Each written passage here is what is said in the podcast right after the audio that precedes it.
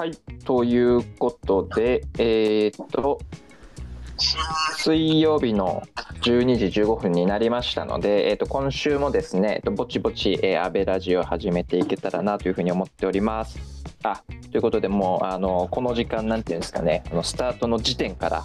いつも入っていただいてる皆さん、本当にありがとうございますというふうなところで、これ、てっぺい、聞こえてますかね、僕の。はい、聞こえてます。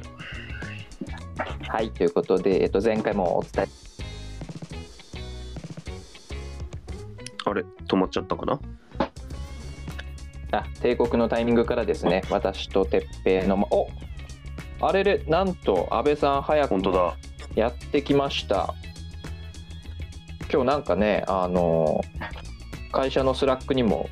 携帯が早朝に壊れましたっていう風な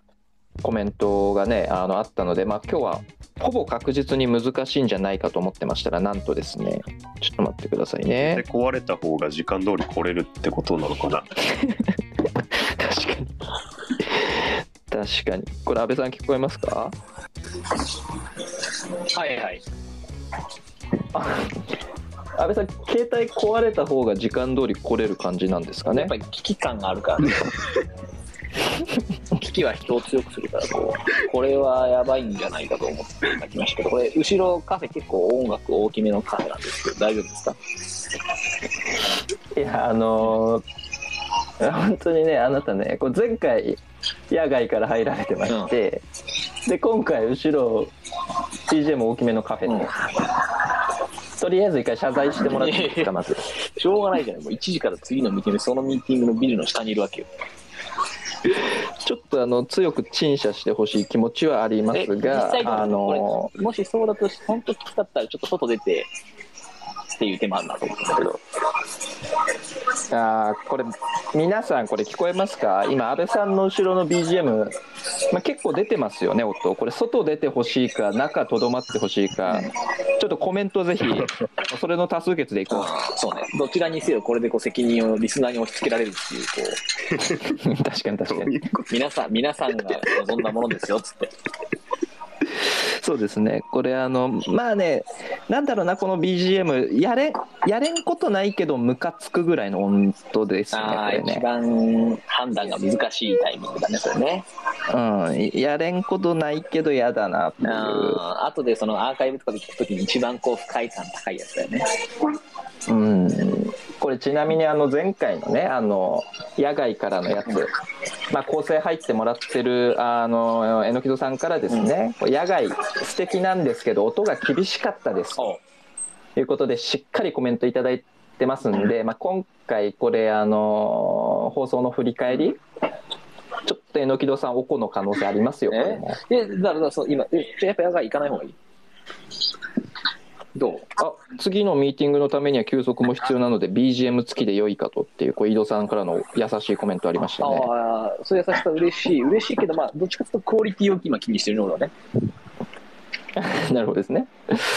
これ皆さん、あの井戸さんありがとうございます。優しいコメン今、ト外。出ましたけど、どうですか？あ、全然そっちの方がいいね。外の方がいい。ちょっと待ってください。今、まず今あなた T シャツ着てるんですっけ？あのーまあ、今回はちょっと開放感も必要だなと思って、短パンで裸足になって、T シャツ短パン、裸足にランニングシューズで、田町のおしゃれカフェで浮いておりますね。で今今外の方が全然いいんですけど、その外は外ってどこですか？あれでもカフェの外側で、本当にカフェの外。あ、あれそれビルの中本当の野外？やばいやばい。お、すごい今日。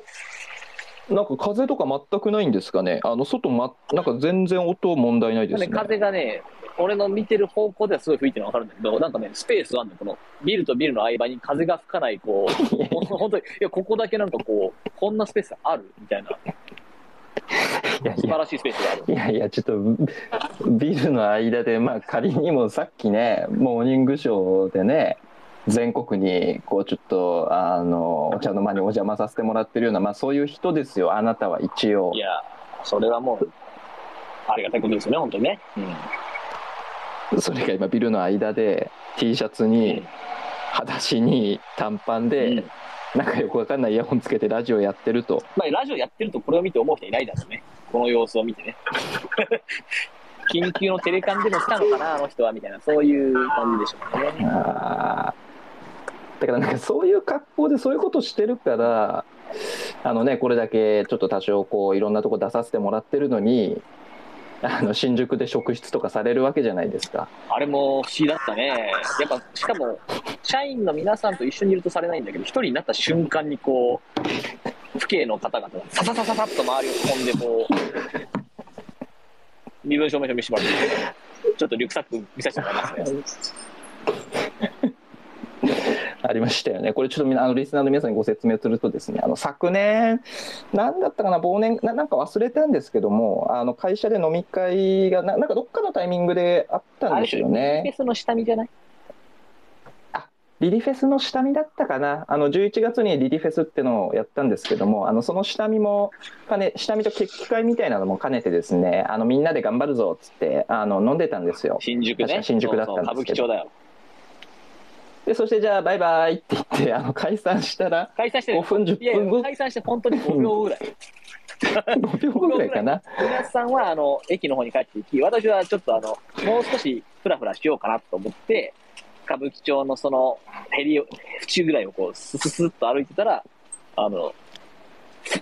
警官の方々に囲まれまして、ちょっといいですか？って言われて。どう、どの辺？に、そうでしたよね。不審者の感じあります？俺、その、う俺、色身軽じゃん、すごく。いやいやいや小さなバッグ、物の隠しようのない T シャツと短パン、一体どこに不審者の感じがあるんですかね？みたいなの聞いたんですけど、まあ、全く答えてくれず、いいから見せてくださいって言われて、はい。はい、あの。け 結構あの、厳しいスタンスで迎えられましたね、け警官の皆さんはい、あのそうです。だからそれがあの解散ものの3分か5分後ぐらいに会社のあの Slack にですね、あの安倍さんからあの職質ナウっていうこう写真とともにあの送られてきた日がありまして、まあまあちょっとそんな こんなで今日もですね、ちょっとあべラジオやっていけたらと思うんですけれども、まあ後半はですね、あのなんか最近突然ね、なんか彗星のごとく現れて、なんじゃいなんじゃいってしてる、こうちょっとチャット GPT みたいなところにも触れていけたらと思うんですが、まあ、ちょっと今日冒頭のことで言うとですね、あの、安倍ラジオ、これなんかあの、聞くところによると結構女性のリスナーの方多いらしいんですよ。まさか、まさかのですよ、まその職質されてるね、安倍さんですけど、なんかありがたいことに聞いていただいているとまあ、に。そんな中で4月5日はですねこれヘアカットの日というふうなことらしくてですね 皆さん知ってま知ってましたか？皆さん4月5日ヘアカットの日っていう。でこれが結構面白くてですねあすのごいネタ拾ってくるんだよね。ヘアカットの日。いやそそうなんですよ。こういうのはもうもちろん私も拾えないんでもう榎戸さんが拾ってくれてるんですけどもこれ哲平さあのこのヘアカットの日のあのリンク貼ってほしいんですけれどもこれまた非常に素敵なあのサイトがありましてあの国立公文書館っていうあの公文書を多分収集して公開してるあのサイトがあるんですよ。はい。でそこに「あの日の公文書」っていうことでです いいね。ね遠いあの日の公文書。あの日のうんはい、あのここれヘアカットの日は、えー明治5年1972年の4月5日にですね、えー東京府が女性はみだりに髪を切ってはいけないという女子断髪禁止令を出したことにちなんでいますっていうふうなことでして。全然なんかこれこうがそんなに前向きな記念日じゃないわけね、そもそもね。ヘアカットの日だからヘアカットを前向きに捉えるかと思いきや、ヘアカットしてはいけませんというアナウンスが出た日のことをヘアカットの日って言ってるんだ。いやこれもう黒歴史と言っていいよねもうはっきり言って、ね。あの我があの社会のこれ結構経緯が面白くてですね明治5年だもんねあの男性の断うん、男性の断髪は明治維新直後から進んでいましたと、はいはい。ざん切り頭まあ、そんな中で叩けば文明開化の音がするってあれね。まさしく、はいはいはい。でめ明治4年にですねあの散髪脱頭令っていうのをですねだあの明治政府が出し出してるわけですよ。刀？三髪を切り。そう刀これはもう曲げを言わずそう散髪してよいし、士族でも対等しなくてもよいっていう、まあ、そういう、えー、と定めが出たわけですよ。対等しなくてもよいなのか、対等してはいけないのか、これはですねあのあの日の公文書によると対等しなくても良いっていうふうに書いてますね。へえだから面白いね。その、今でもさ、ななんか効率作ろうと思うとさ、最初努力義務から行くじゃん。はいしてはいけないじゃなくて、はいした方がいいみたいな。はいはいなんはいはいはかそういいう。感じが当時もあったわけね。そんなめ明治5年の頃から、為政者たちはその、やんわりとしたところからアナウンスしていった方が国はうまく回るっていうことを考えたわけだ。まあやっぱり西南戦争とかのねあの士族をバーサスのあのもうあるんじゃないですか？この対等してはダメだとか言ったらもうまたなんかまたハレーション出ちゃうんじゃないのみたいなのも含めてえ、でね。ですも明治5年って西南戦争まだ始まってないよね。あれ？あれ？そうですっ西け南戦争って明治始まってから、あの、なんか、鬱憤溜まったし武士たちをこう引き連れて西郷さんがやったわけでしょ？あだとしたらなおのことこのタイミングであのダメとかまだ言えないような不穏な感じはあったのかもしれないですもうね。西南戦争よりもっとでっかいのが出てくるぐらいのこの不穏なオーラがあったわけだ。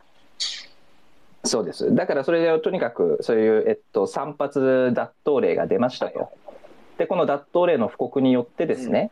えっと、だ男性に続いて、うんえー断髪する女性たちが現れましたが、いいえー世論はうん女性が髪を短く切ることに対して猛反発いや、誰世論？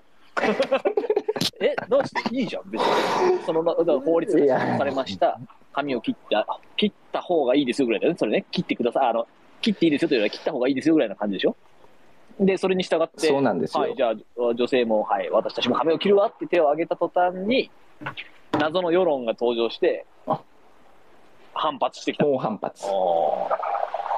すごい。でその翌年にですね、この女子断髪禁止令が布告されたと、はい。まあ、長い黒髪こそ女性らしい姿ー。という価値観が日本人に浸透していたのですというふうなことで、なんかねこう一見明るいヘアカットの日なんですけども今まあねちょっと僕と阿部さんこうキャラキャラちょっとキャッキャ楽しそうに話してますけどもこれまあまあ切実かもしれないですよねこの髪とジェンダーの話みたいなのはね。切実だし、なんか、それ、明治5年からこの令和3年、4年に来ても、あんま変わってねえ気もするよね。なんか、いまだにだってさ、就活の時なんか黒髪でどうなんで、それに対するキャンペーンとして、なんかこう、どっかの会社がね、髪を染めようとか、うんそんな感じでやってるじゃん。やってますね。いや、やばいね、社会の進歩のしなさがね。これだから150ちょうど150年前ぐらいですけど、まあ、先日もねなんかあの卒業式にそのいわゆるアフリカなんかなんかそのルーツであるコーンローはいはい。のその髪型を、まあ、お父さん方のルーツだったのかな？していったら、まあ、とにかくなんかそのほっとくとちょっとなんていうかな髪がこう天然パーマで、うんだけど耳にかからなくて清潔感ある髪型で、まあそれでまあ卒業式っていう晴れの日ってこともあったんでしょうね。まあ、しっかりそのルーツに基づいたある種のこうコーンローで言ったらこれ何やっとんじゃいと、はいはい。もうお前参列させないっていうふうなことで、まあ、2回でしたかねあの別のとこ座らせられるみたいな、まあ、そんなことも起きてましたよね。まあ、ね、ルーツに関わらずコーンローにしてる私としては、こう、もうそういうのやめていただきたいっていうのがただ一点ですけど、いや、やっぱこれ、いや、で俺はね、本当その、ルーあの問題記事あったじゃない？記事あったじゃない？このその問題提起するあ。ったね。で、なんか、ここれ、そのルーツであることを押して、行くことが正解かどうかは結構微妙なラインだなとは思ったね、正直。ああなるほどですね。そのルーツがあるかないか？みたいなところは、もちろんその異文化理解の観点からは大事な項目だけど、ルールを作る時の第一原則ではない気がしていて、髪型が、そのなんか決まりがあるなら、その決まりの正当性をちゃんと説明すべきだし、そこの決まりの内側にいるんであれば、なんか特例事例を作るべきじゃないと。それはその特例事例を作るっていうのが、そのルーツに基づくから OK みたいな話ってなると、それも特例事例になっちゃうから、そのにはすごい慎重になった方がいいと思う。そのアファーマティブアクションっていうものは大事だけれども、大事だからこそ慎重に行うべきっていうのが俺の考え方なので、はいはいはいはい。なんでもかんでも、その、いや、文化的にバックボーンがあってとかっていうので、ご利用ししていけるっていう事例を作るよりは、まあ、ルールの運用を適切に行うっていうことの方が、あの、より社会のためには、法治国家にとっては大事だと思っていますと。で、そのルルールの運用面で言ったときに髪型がなんか特定の髪型ダメとか、この髪型じゃないとダメみたいなのが、めちゃくちゃ明確に決まってたんだっけ、あれって。いや多分あれはだからその現場の判断明確にだと思いますよ。なんかそんなふうに認識してますねこれちなみに髪型に関して安倍さんこの4月2日にですかね。なんかちなみに私は天然パーマです。お風呂の後髪を乾かさずに寝ると特にパーマっぽくなりますっていう。なんかそんなツイートしてますけどこれ これ何ですか？いやいや、そそな、な、な、あの、さ、こう、今日もそうだったんだけど、あの、今日もそういうコメント来たし、日曜、日曜日うん。日曜討論出てたのね。ああ日曜討論、はいはい。皆さんご説明すると NHK 日曜 NHK のあれですね。はいはいはい。呼ばれて、で、まあ、そ、そこでも空気の読めない私は、皆さんがスーツがきっちりした格好をなされてる中で、こう、T シャツに、しかも、その前日に、アベマプライムで、あの、メイクさんが髪の毛久しぶりにコーンローに編んでくれたから、コーンローのまま行ったわけですよ。で、でかつその、片方コー なンね片方めっちゃ長いじゃない、俺今。日曜討論いないですねルックスのそれうなのよ。で、で多分それがなんか一部やっぱり不満な方々いらっしゃったようで、なんか、何かを言おうとするなら、まず髪型を何とかしろみたいな感じで、こう、いろいろ来たんで、いや、まあ、あの、なんとかしようか、普通に伸びてきてるだけだし、そういやなんか、なんかちょっとチャラチャラしてんなみたいな感じの来んのよ。ああそれ来るっていうのはツイッターに来ツイるんですか？ッターとかに来る。と、そうそう。まあまあ多分、あのツイッター以外には、あの、電突とかも来てると思うけど、なるほど。電ですねテレビ局にも。はいはい。で、その、そこにおいて、こう別にチャラチャラしたくて髪の毛パーマかけてるわけじゃないんだよ、テンパなのよっていうのをアピールしたかだけ。ああいやけどそれもまたあれですね。なんかその髪型っていうものがなんかこう多分にこう意味を持って解釈されるというかまあそういう例ですよね。そうね、なんかやっぱり、まあ、なんていうかな、人間ってやっぱこう、外の見た目とかこうがメッセージになることがあるって、これはこれで事実じゃない。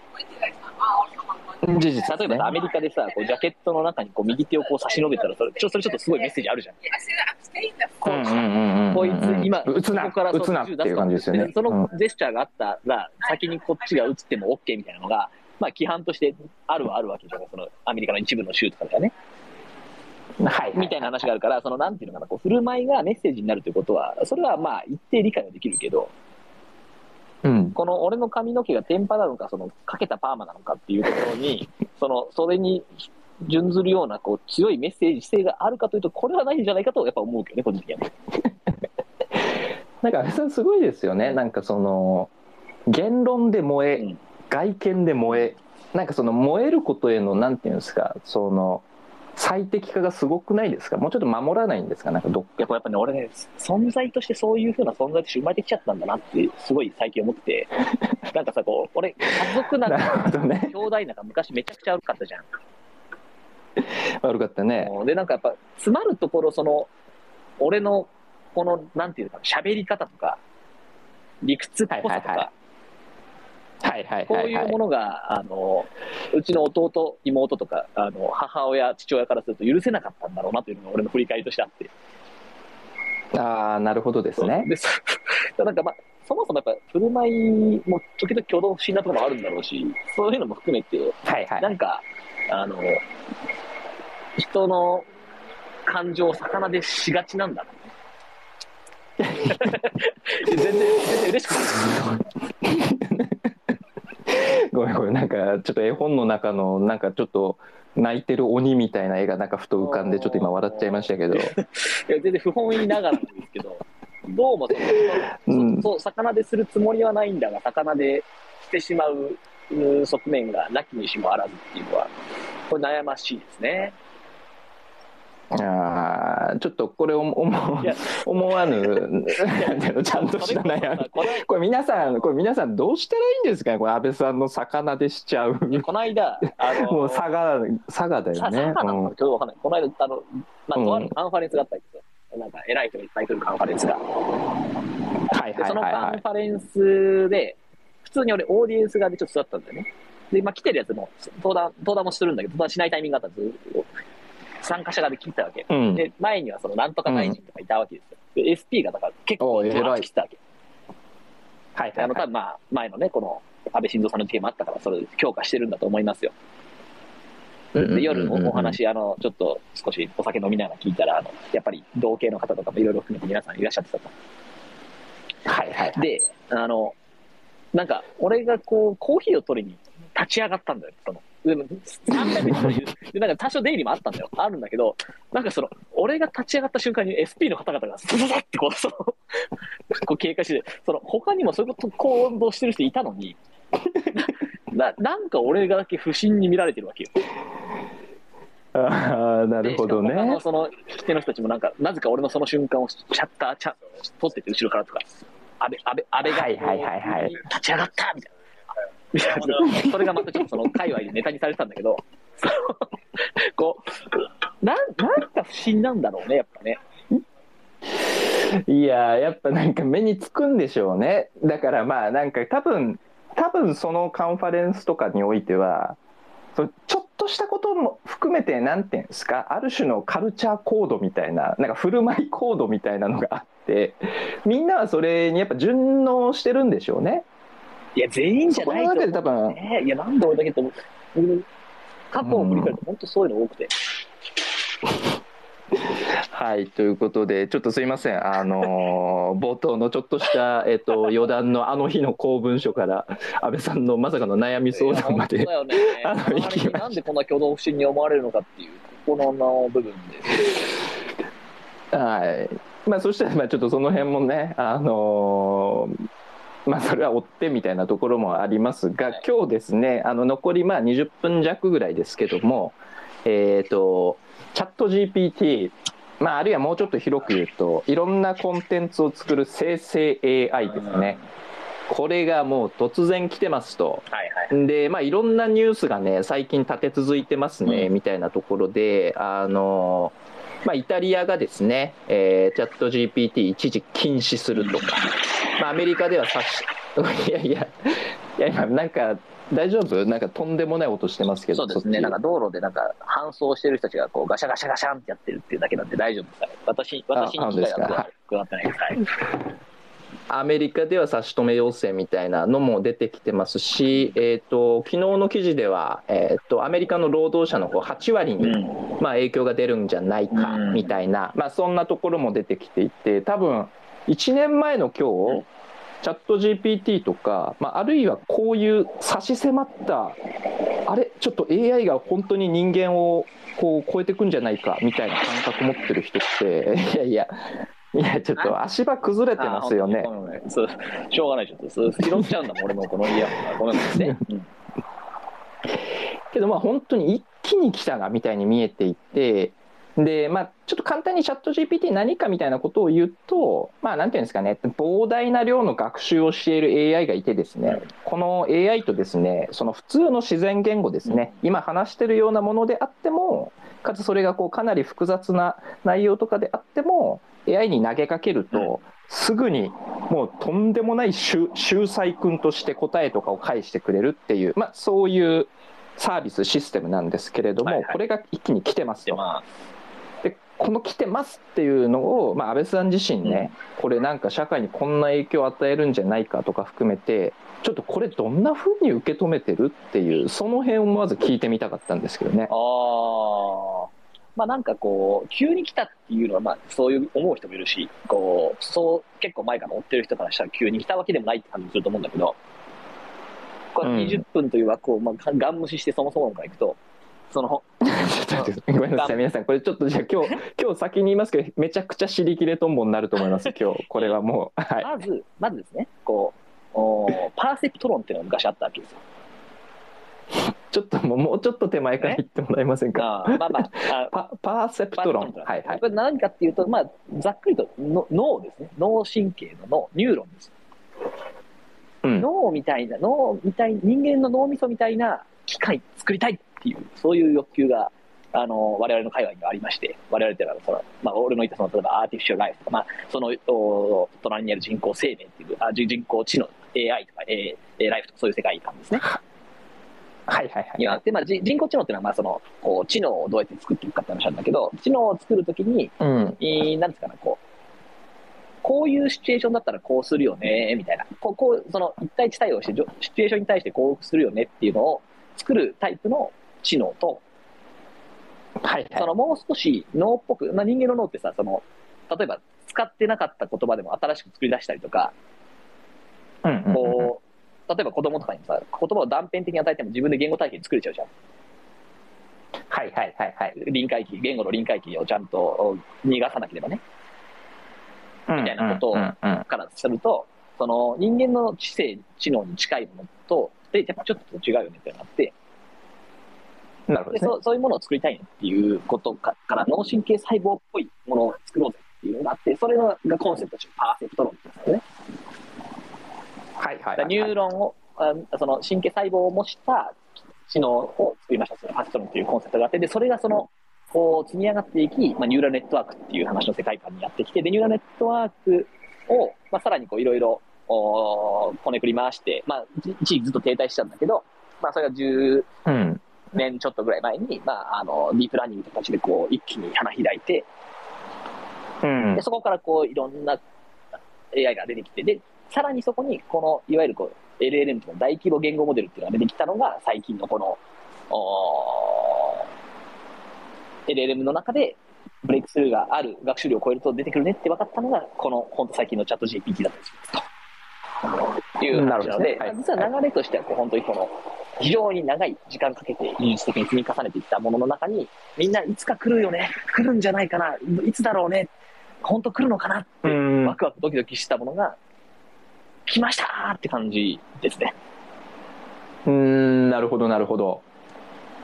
じゃあこれはもうなんかタイミングこそ分からなかったものの、まあ、いつか来るんじゃないかってことであのしっかりこう元からなんていうんですかね研究してた人とかの中では、まあ、見られてたものだったと。でそれがまあ実際に来たわけじゃないですか。はいは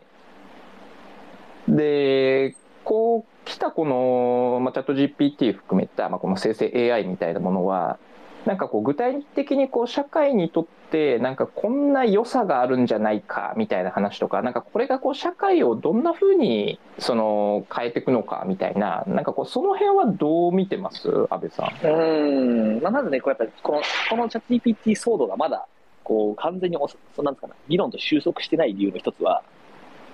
はいはい。これがシンギュラリティなのかどうか、ちょっとまだよくわかんないねっていう、そこなんだよね。あーシンギュラリティってちなみに何ですか、ままあ、自分たちで自分たちのルールを書きこか変えれるような、あの、知能が生まれた場合、それってちょっとやばくねっていう、そういう感じなんだけど、あー人間の手をもう離れて自ら自己変革していくわけですね。変えていけるようになってくると、まあ、これかなり知能っぽいので、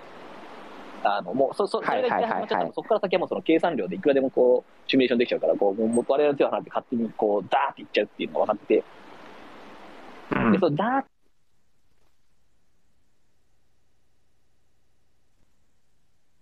あれ？もしもーし。あれ？これ俺かな？いや、いなくなっちゃいましたね。いやいやいや。すいません。あの、ちょっと今、安倍さん、どこまで、だーのとこまで言ってたよね、今ね。ダーまで行きましたね。今、だーまで聞こえてましたけど、今、あのいなくなりましたね。なし。あ、消えた。また入ってくるかな。消えちゃいました？まあ、じゃあちょっとのんびり待ちますか、これで。すね。どうですか、てっぺい？これ、チャット GPT 追いついてる？いや、追いついてないから、すごい楽しみにしてたんですけど、かなりそもそも論から入ってきて、じらしてくるなと思ってましたね。そうだったよね。あのーちょっとなんかオープニングのトークが思いのほかね、安倍さんが、ちょっと俺実は悩んでてさ、みたいなとこまで行くからね、あのーちょっと長引いて、じゃあ要点だけ聞きたいな、みたいに思った途端に落ちましたね、安倍さんね。ね社会をどう変えるかって言われたら、シンギュラリティなのか分かってない。ああ、いや、あ井戸さんからね、このチャット GPT をリディラバジャーナルにどう活用するかという視点も話してほしいです。いやー、これありがとうございます。いや、実はやっぱり今、あのかなり、なんていうんですかね、このチャット GPT の活用みたいなものは、あのチームでも検討しててですね、ですね。あの僕らのあのエエンジニアが、まあ、その辺非常にあの下島さんって強い方がいてですね、まあ、これまでの、なんだ、あの、リディアバジャーナルの記事みたいなものを、まあ、一定量読み込ませて、まあ、その文体みたいなものを学習させた上で、もっともっとこうチャット GPT とかを活用して、その記事をそのたくさん書いていけるみたいなことを模索したいなとか思っていてですね。うんうんで結構リディラバジャーナルってこう俺らこう構造化特集っていうようなものを大事にしてるじゃない、はい。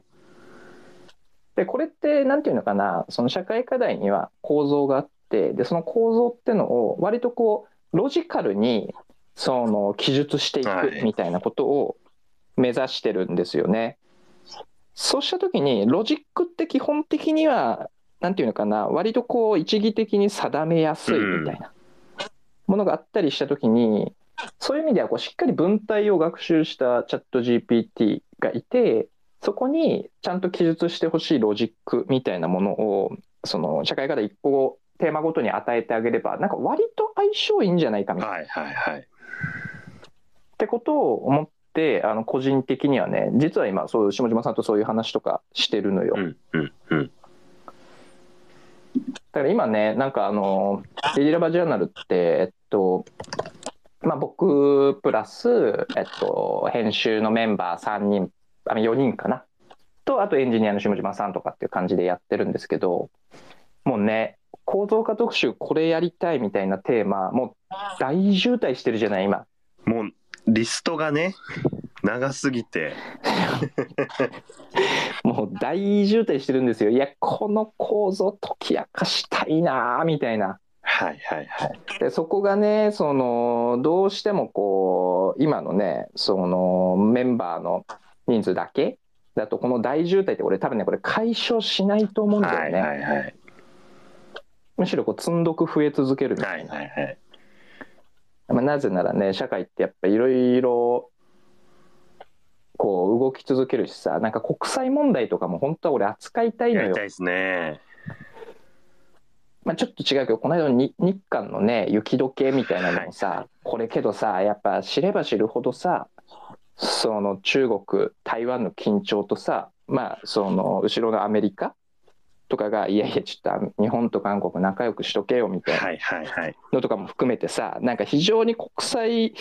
問題とかも今実はすごいこうちゃんと扱いたいんだけども全然扱えないじゃんもう国内のことだけでももう手一杯そうでみたいな。すね。うんうんうん。だからそこら辺はね、チャット GPT、チームとしても取り入れたいなとか思ってるんですよねで。すね。安倍さんがやっぱスマホ落ちちゃったみたいですね。あーあの、ちょっと途中から入った方、どういうことやねんってとこあるかもしれないですが、あの安倍さん、今日朝起きたらスマホが壊れてたらしいんですよね。そうですね。で、なんかあの、大体のなんか昔使ってたスマホ？はい。で、まあ、なんとかやってみるわと、まあ、ただ結構電波、あのー悪かったんでちょっとこう不安あるかもみたいなこと事前に言ってたんですけども、まあ、不安が的中したとやっぱしダメでしたと。それかそれかワンチャン職質されてる可能性もあるかもしれない。あのなんかあのカメラ向け続ける YouTuber みたいな感じで「やめろ!」とか言って消されたのかもしれないですけどね。ちょっとこんな尻切れと、あんなにちょっといい前段だけ話して、落ちられるの非常に嫌ですね。はい、あのちょっとこれ多分ですね、安倍さん戻ってこないんじゃないかな。ですね、これは絶対来ないと思うな。まあ、そしたらあれですかね、まあ、ちょっともう50分っていうところもありますので、えーで、あと多分今ここで戻ってきてもですね、あの、だーってなんか言ってたところから あと5分間で何を言うんだみたいうなね。うん。ところあったりしますので、えっと、今日のちょっと安倍ラジオはあのちょっと不測の事故が起きましたということで、えーこの辺で、えー一と一個クローズできたらなというふうに思っております。はいはい。で、あの毎週安倍ラジオをやっておりまして、えーま、来週もですねあの引き続きと思ってるんですけどもあのぜひご案内でですね実は今安倍ラジオこういろんなプラットフォームでの対応を進めておりまして今このツイッターのスペースはもちろんなんですけど YouTube でも聞けるようになってたりだとかあとはあの Spotify ですね Spotify でも聞けるようになってたりしますというところがあるので、えーこれはちょっと主にアーカイブ聞いてる人向けかもしれないんですけどもあの、まあ、この後アーカイブを聞く人かあのぜひぜひそれぞれが使いやすいプラットフォームでですねあの聞いていただけたらなというふうに思っておりますっていうところと、あとこ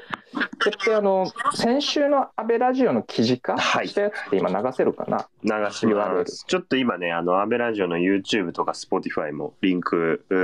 貼り付けてますので、ぜひ、お知り合いに紹介するときとかね、使ってくださいというところと、ぜひぜひ。記事も、あと毎週の安倍ラジオをですね。これしっかり記事化したいしていけたらなというふうに思っておりまして。で、まあ、今週分はちょっとどうですかね。本題が入り口のところで安倍さんがあのお行きになられたのでちょっと記事化するか悩ましいんですけどもあの先週の分とかもですね。昨日実習生の回ですね。記事化しておりますんで、うん、それもあのこの後チャット欄に貼っておきますのでぜひぜひご覧いただけたら嬉しいなというふうに思っております。はい。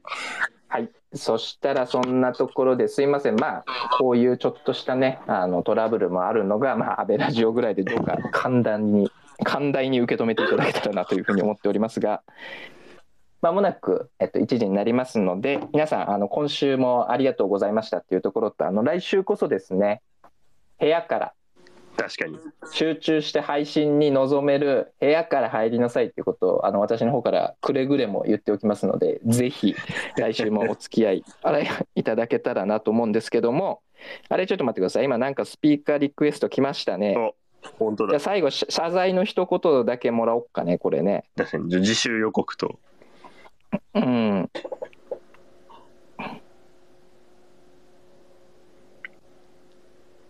あれ？あ、来たかな？ただいま。いやいやいや。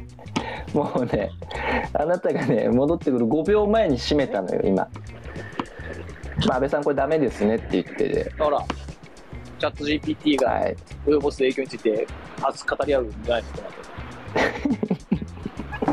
じゃあ今リスナーの皆さんにあの深く深く謝罪してもらっていいですか？いや、ちょっとこの度は本当に誠に申し訳ございませんということでした。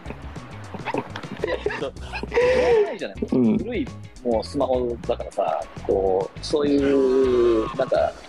いろいろ稼働すると多分すぐ落ちちゃうんだと思うんだよね。ああなるほどですね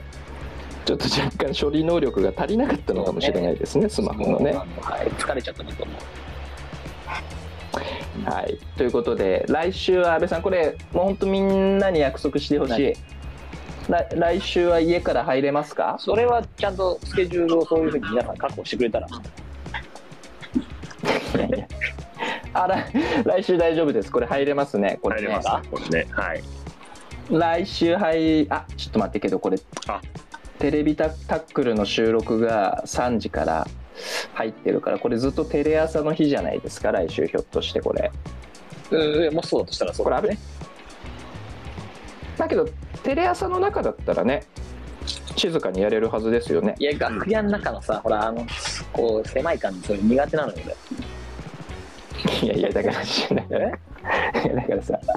そういう話してないのよ今。伸び伸びがいいとかそういう話じゃないのよ今ちゃんことこでラジオしてるのは。ね。そういうことですはい。じゃあ来週は安倍さんのみそぎの会ということで、はい皆さんすいません。あのま また楽しくあのやっていけたらなというふうに思いますのですいませんじゃあまた来週もどうぞよろしくお願いしますチャット GPT。来週まあけどちょっとそれもね来週話したいことが、うん、出る可能性もありますから、まあ、それはチャット GPT かもしれないし、まあ、もっと喋りたいことだったらそっちを優先するでいいんじゃないですか。わかりました。はいということで皆さんありがとうございました皆さん、ありがとうございました。さようなら。